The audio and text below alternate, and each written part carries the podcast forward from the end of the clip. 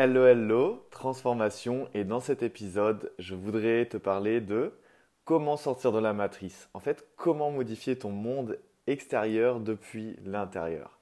D'ailleurs, ça rejoint une citation que j'aime bien qui dit « C'est l'esprit qui fait le bien ou le mal, le malheur ou le bonheur, la pauvreté ou la richesse. » Et j'adore vraiment cette citation parce que c'est ton mental qui perçoit les choses et qui y met une étiquette. Ce n'est pas la réalité.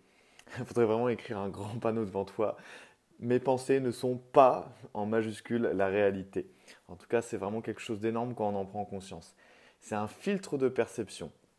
Et il existe sept milliards de réalités, chacune différente parce qu'on a tous des fils de perception différents. C'est vraiment un filtre.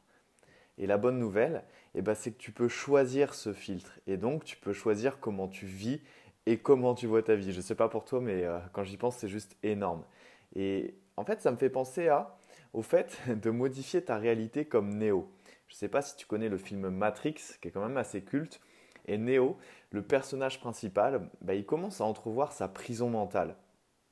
Et il a un choix à faire. La pilule bleue ou la pilule rouge. La pilule bleue, c'est rester dans la limitation.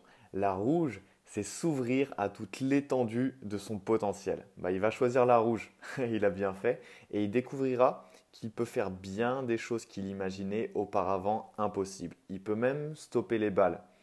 Et toi aussi, tu peux stopper les états paralysants et les pensées négatives. C'est déjà pas mal comme super pouvoir, je pense, on en a tous bien besoin. Et ça rejoint quelque chose dont je veux te parler, qui sont les états neurophysiologiques. Il existe deux types d'états, juste deux. Les états dynamisants et les états paralysants. Il n'y a pas de juste milieu. Les états paralysants, ils génèrent le désarroi, la dépression, la peur, l'angoisse, la tristesse, la frustration, et ils te rendent impuissant, ces états paralysants. Il faut au contraire te brancher sur tes, des états qui sont dynamisants et qui génèrent, eux, la confiance, l'amour, la force intérieure, l'extase et la conviction. Et ça, ça va te dynamiser. On n'est pas moyen en fait. Soit on a des états qui nous rendent impuissants, soit on choisit un état qui nous dynamise. C'est pour ça que c'est hyper important. En fait, les états dynamisants, ils te permettent de capter toutes les ressources dont tu disposes et être aux commandes. Être aux commandes, c'est super important. Et Tony Robbins, un des plus grands coachs en développement personnel dans le monde, disait « Comprendre l'état dans lequel on se trouve, telle est la clé du changement et de la réussite. » C'est ça en fait, comprendre son état, en prendre conscience et le modifier à volonté pour créer un état qui est dynamisant, qui te met en situation d'avoir du pouvoir et du contrôle sur ta vie. Contrôler tes états et donc tes comportements, eh bien ça s'apprend. Et tout ce que tu recherches, je ne sais pas si tu le recherches, mais en tout cas moi je le recherche, l'amour, atteindre mes rêves, la joie, atteindre ta liberté, avoir assez d'argent, mener ta vie comme tu l'entends. En fait, réaliser tout ce qui te ferait plaisir, ce qui te permettrait de t'épanouir, ça revient à une chose. Ta capacité à savoir contrôler tes états. Et Tony Robbins encore dit « Ceux qui réussissent sont ceux qui savent se mettre à volonté dans un état dynamogène. » J'aime bien ça, dynamogène. Et c'est vraiment la clé. Ton état, d'ailleurs, il est conçu, constitué de deux éléments principaux. Les représentations internes et la physiologie.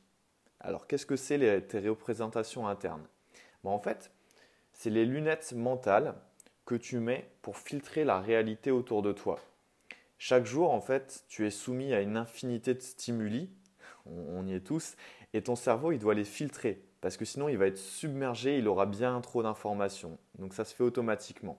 Et ton expérience d'un événement, elle est donc en fait, peu lié à ce qui est arrivé à l'extérieur, parce qu'à l'extérieur, il est arrivé énormément de choses, mais bien plus à ta représentation interne, personnalisée de ce qui s'est produit en fonction des filtres qui sont en place. Et ça, tes représentations internes, c'est un filtre qui s'est mis en place avec le temps, avec ton histoire, avec ton parcours de vie et que tu ne contrôles pas forcément consciemment.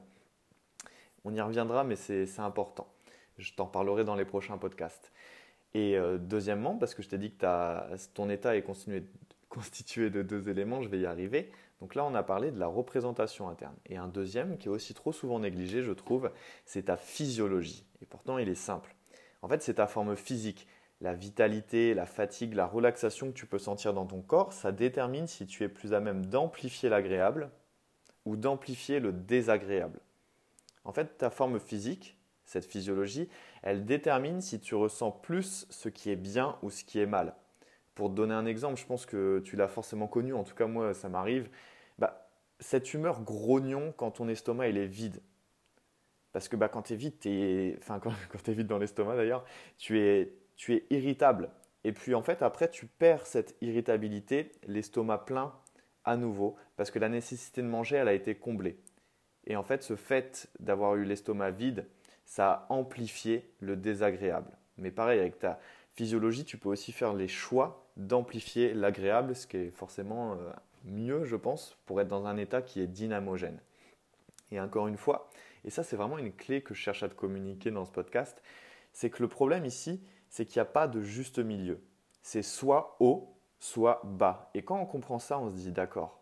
En fait, c'est soit un cercle vertueux où tu te sens de mieux en mieux, soit un cercle vicieux où tu te sens de plus en plus mal. Il n'y a pas de « je me sens à peu près bien ».